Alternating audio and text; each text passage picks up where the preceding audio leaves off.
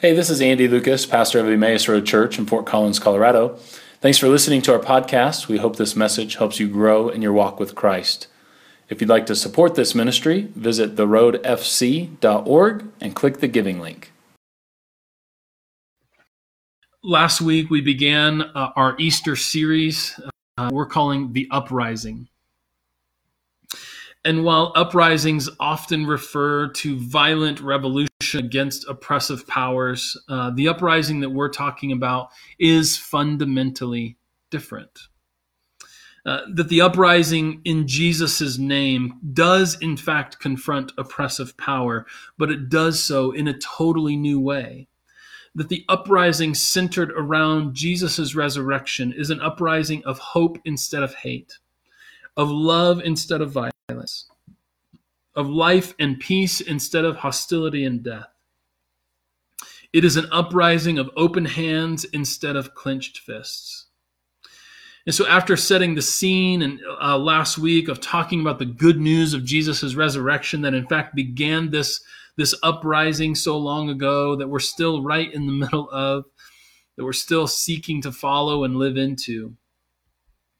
Um, what we're going to spend the rest of our time in the series doing is kind of unpacking markers of this uprising or this revolution that is centered on uh, in Christ's name and centered on the confession that Jesus is Lord and has in fact risen from the dead. Uh, and so our, our passage this morning is, is actually another uh, Easter passage. It's from John chapter 20. Uh, you can churn there with me. You can click there with me. But I'm going to be reading John chapter 20, beginning with verse 19. I'll be reading from the New Revised Standard Version, the NRSV.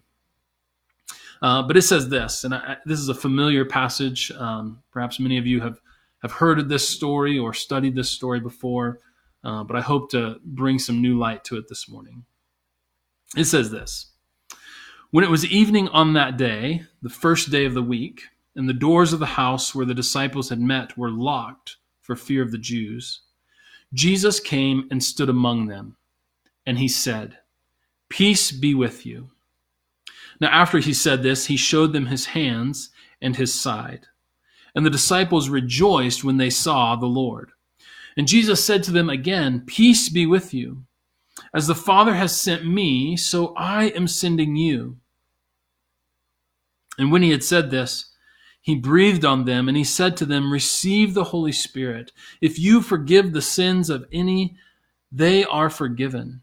And if you retain the same sins of any, they are retained.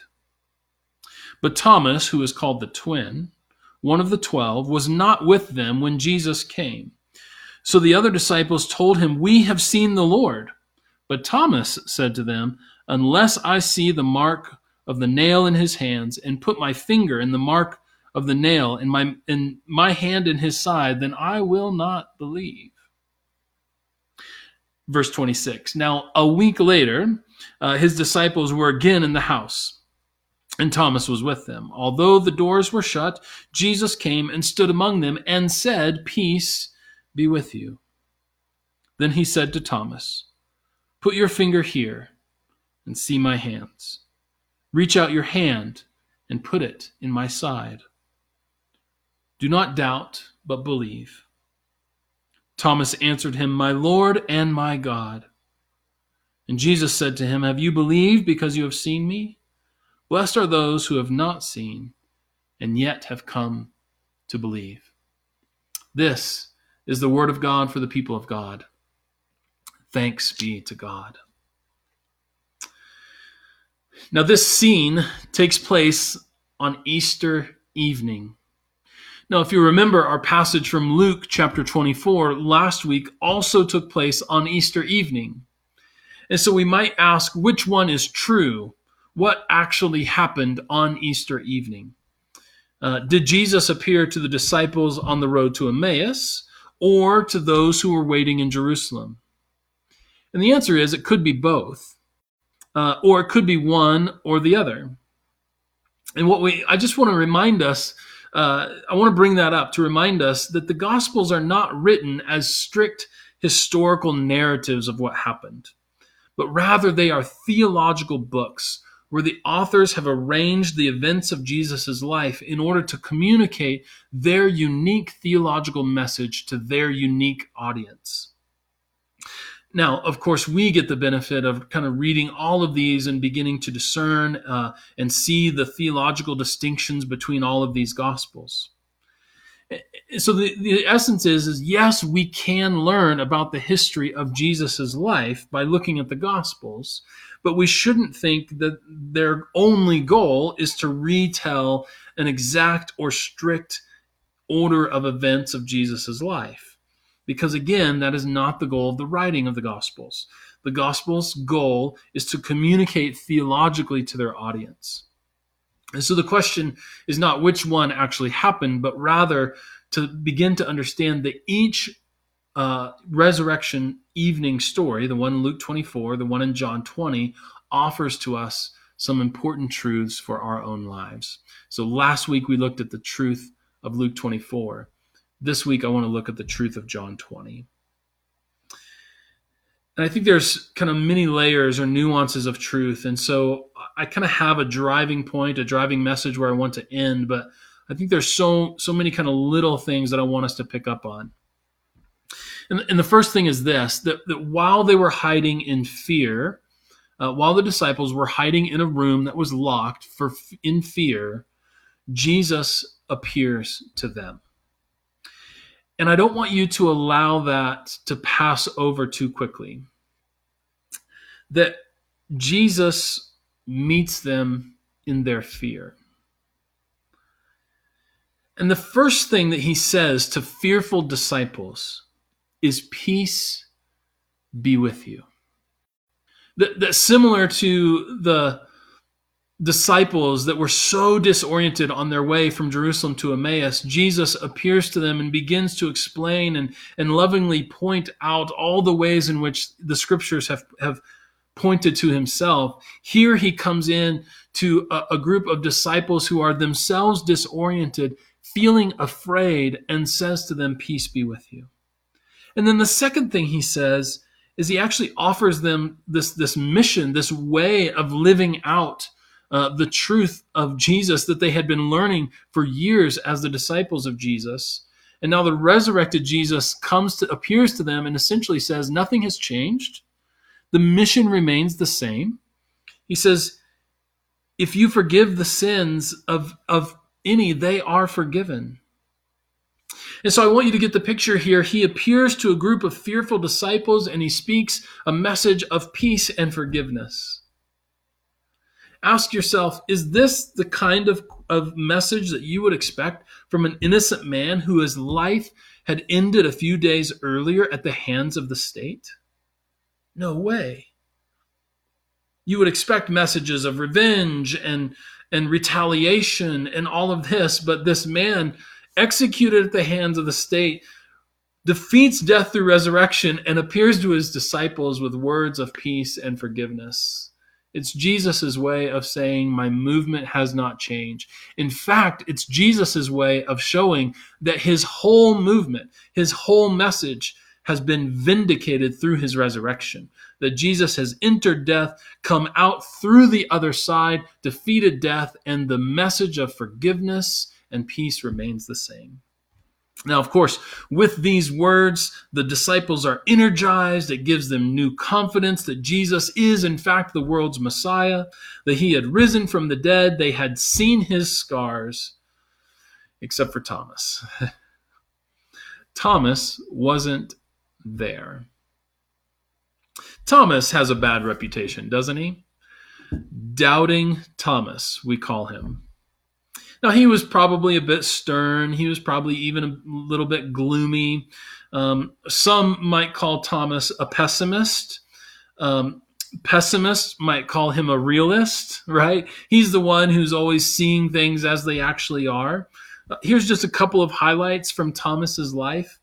Um, when the disciples learned that Lazarus uh, has had died, Thomas says that they might as well follow Jesus uh, to Lazarus's house, uh, if only to die as well. and when Jesus says uh, to his disciples, when Jesus said these words to his disciples, "Do not let your hearts be troubled," In my Father's house, there are many rooms, and I go to prepare a place for you. Like the words that bring us so much comfort and hope. Uh, it was Thomas who said to Jesus, right after he said those words, Thomas says, We don't know where you're going, so how can we know the way? Right? And then in our current passage, Thomas is the disciple who, um, on Easter evening, is nowhere to be found. We don't know where he is. So while the other disciples were feel, filled with fear, they're hiding behind uh, locked doors, Thomas is the one who is missing on Easter evening. And, and then, of course, after encountering the risen Christ, uh, the other disciples were excited, they were filled with joy, but Thomas was unconvinced. And all the melancholy among us says, Yeah, that sounds about right. Maybe it's for these reasons that Thomas has kind of developed a bad reputation. But I have to think that if that same metric were used for naming us now, I think that I could very easily be called doubting aim. There have been times in my life where I've been the one to say, mm, I'm not so sure about that, or uh, I've got some questions about all of this. It's uh, maybe maybe you can identify with that as well. Or, or maybe for you, maybe for you, doubting isn't quite the right adjective. Maybe maybe a better fit might be uncertain or fearful or curious.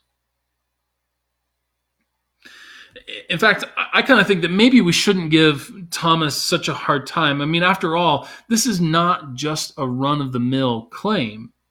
We are talking about a man overcoming death, to which Thomas says, You know, I, I think I need to see some real evidence for that myself. Now, one week later, the disciples were all gathered together again. This time, Thomas is with them. And Jesus appears among them. They're, again, they're behind locked doors. Uh, their status of fear, their feeling of fear has not waned. It hasn't gone away. One week later, they're still in the same boat, hiding behind locked doors for the most part. And then Jesus appears among them. Now, let's do a quick side note here and just kind of recognize how odd and silly, maybe even funny it is, uh, that in the resurrection stories, Jesus just seems to appear and disappear at will. And some of you might be tempted to say, Pastor Andy, what is all of that about? Jesus appearing and disappearing. And let me tell you the short answer is I don't know. I have no idea, right? But it's just this kind of odd thing about Jesus in the resurrection stories, his ability to appear and disappear. But despite all my uncertainty about that, I do want to point out a couple of things uh, in this text that I hope will help us and I hope will be an encouragement to us, uh, not only for this time and in this season, but even if even in normal times, um, I think that this these these truths will be helpful to us. I don't think it's any small thing that the resurrected and redeemed body of Jesus bears scars. Um, I bear a large physical scar on my left knee from cancer. Uh, at age 18, I learned that I had a large, uh, a, well, a large bump had formed over my left patella tendon. And at age 18, I learned that that was, in fact, a malignant tumor. So the doctors uh, took the tumor out, uh, replaced my patella tendon, and thanks be to God, I have been healed and have not had to worry about it for a number of years now. But I have a large scar to tell the story. For those of you in the medical profession, uh, forgive me for the inaccuracies of what I'm about to say, but as best as I understand it, scars form when the dermis, that is the deep, thick layer of skin, uh, is wounded or harmed in such a way that the body must form new collagen fibers to mend that damage. And so a scar forms when there's been a deep wound that must be healed by new life, new skin, new collagen fibers forming over that. Now, of course, we know that scars can be physical, but they can also be emotional as well, and all of us bear scars of some kind. But here's what I want to point out is that when wounds turn into scars, it means that the wound has experienced healing. That, that think about it in this way scars are wounds that are filled with living flesh. In this way, the scars that we bear tell stories of both the deep hurt and pain, but all of the redemption. That, that when we have scars, it means that healing has taken place, that the wound is no longer there, right? There's, there's a distinction between an open wound and a scar. And scarring takes place after the healing process. And the scar indicates both the presence of past deep pain, but also healing and redemption. And so I'm utterly struck by the idea that the redeemed and resurrected body of Jesus bears the scars of the cross. And while I don't know fully what this means, I think that it at least points us to the reality that life cannot be contained that even with pain and wounds and doubts, rejections, disappointments, letdowns, and failures, that even in the midst of all of those things, the redemptive work of God churns those wounds into scars. It takes the wounded parts and fills them with life. To point us to the fact and the reality that God is a God of life and of redemption. And I can't help but think, and I want you to hear this with me, church. I can't help but think that since the risen Christ showed his scars, maybe that means that we don't have to hide ours. I think there's obviously discernment of how to show scars and, and when to reveal those scars. I don't know that it's healthy or good to just kind of live openly with all of our scars, but nor do I think it's healthy or good to always consistently hide our scars for fear that there is shame related to those. Could it be that the fact that the risen Christ showed his scars means that we don't always have to hide ours? That maybe, just maybe, those scars are there to help tell a story of redemption and new life.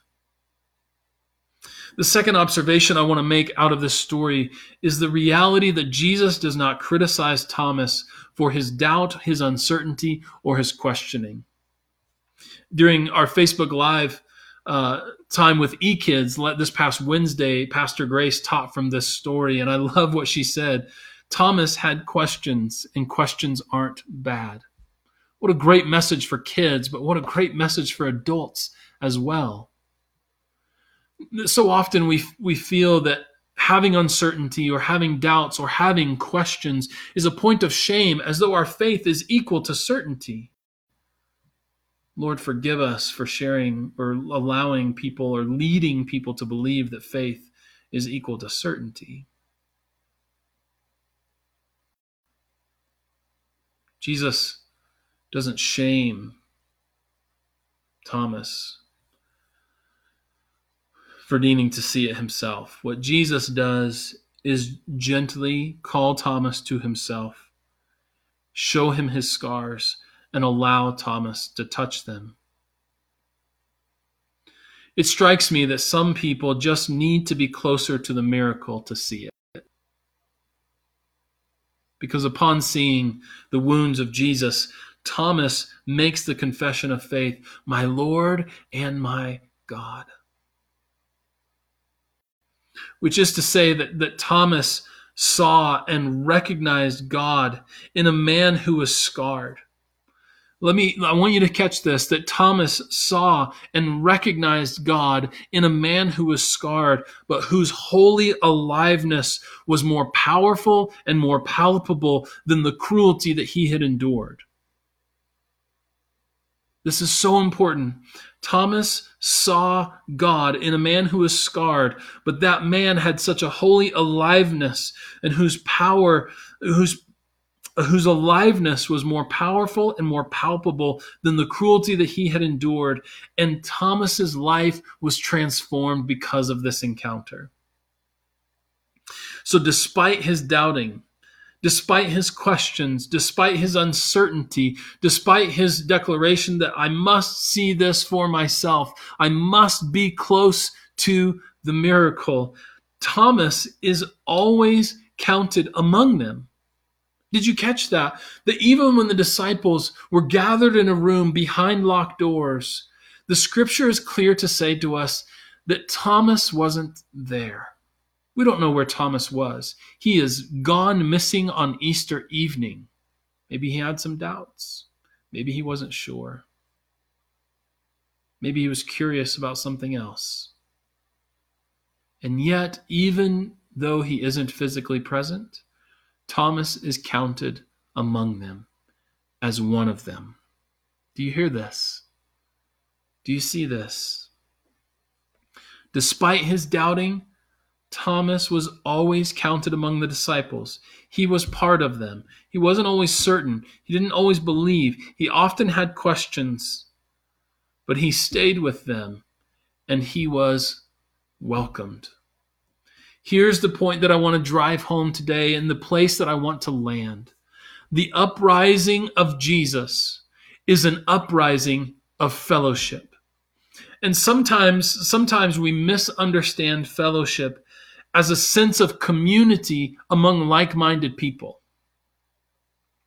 Sometimes we misunderstand fellowship as only being a sense of community among like minded people. Maybe it's maybe sometimes we misunderstand fellowship as a sense of belonging among people who have paid their dues, people who believe the same thing or have the same partisan persuasions. But let me tell you and remind you, church, that this is not fellowship. It might be community, it might be camaraderie, but it isn't biblical fellowship. Biblical fellowship is something far deeper, far richer, and more robust. Biblical fellowship is far more challenging and far more demanding of us than just camaraderie. I like how Brian McLaren puts it and describes fellowship.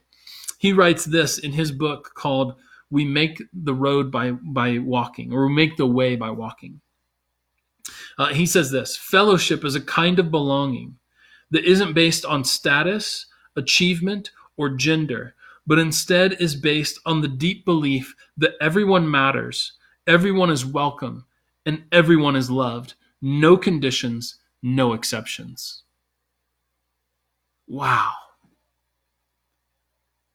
that is way harder to live out. That's way more challenging.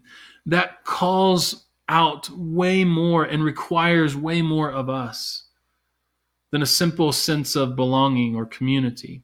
Now, fellowship certainly is community and certainly is belonging.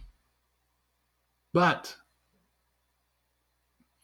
uh, but but it's it's more than that. It's richer than that. It's deeper than that.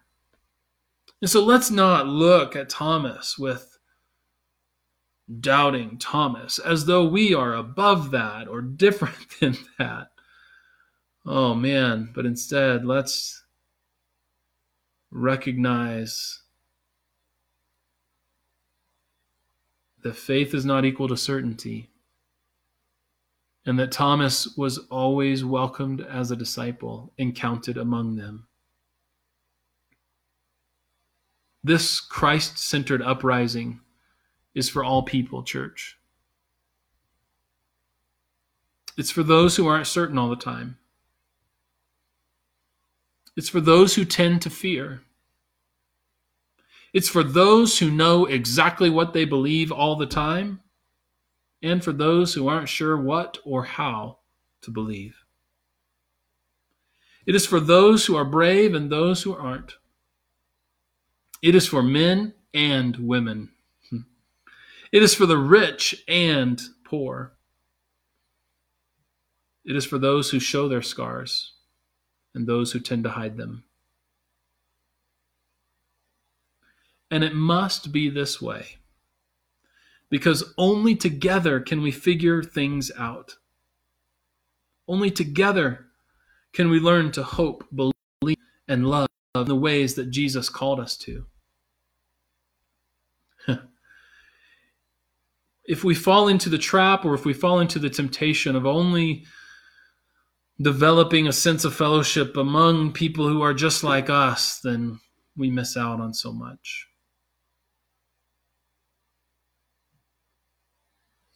So, church, I want to declare this over us that the good news of Jesus is not just for the brave, it's for those who are afraid and willing to gain courage. It isn't just for the certain, it's for the uncertain who are willing to continue seeking and asking and discerning. It's for the doubting, it's for those who doubt despite their skepticism. It's for good people, normal people, flawed people.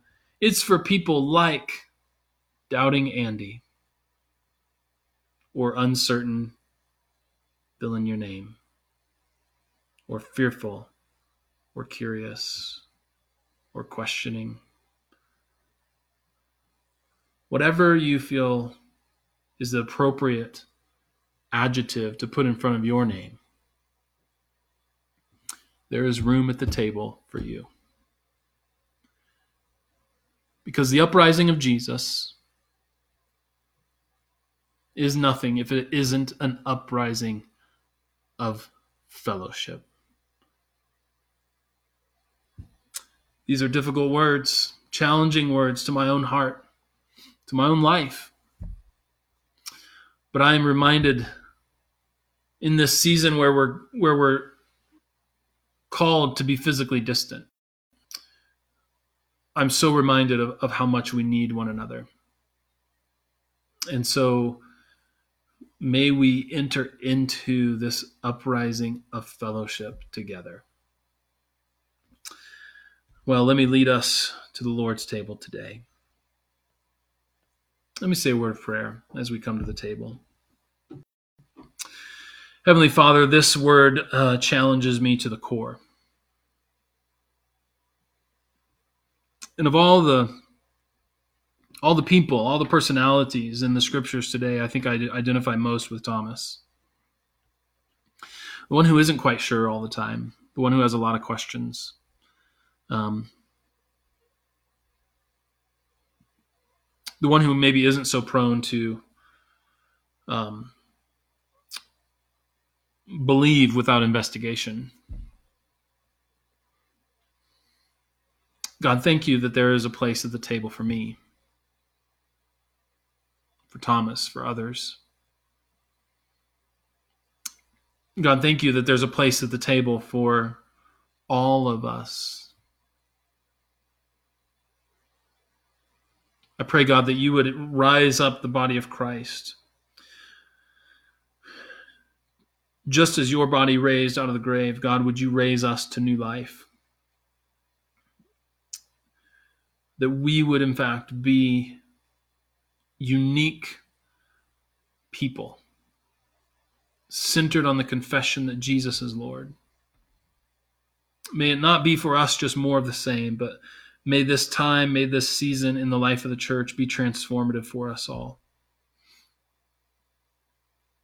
And God, um, as we come to the table today, we thank you that you are a God who does not um, build walls or strict boundaries, but God, you are a God who builds a long table and offers grace and welcome and hospitality to us all. So be with us in these days. May we sense your presence as we gather around your table today. We pray it all in Jesus' name. Amen.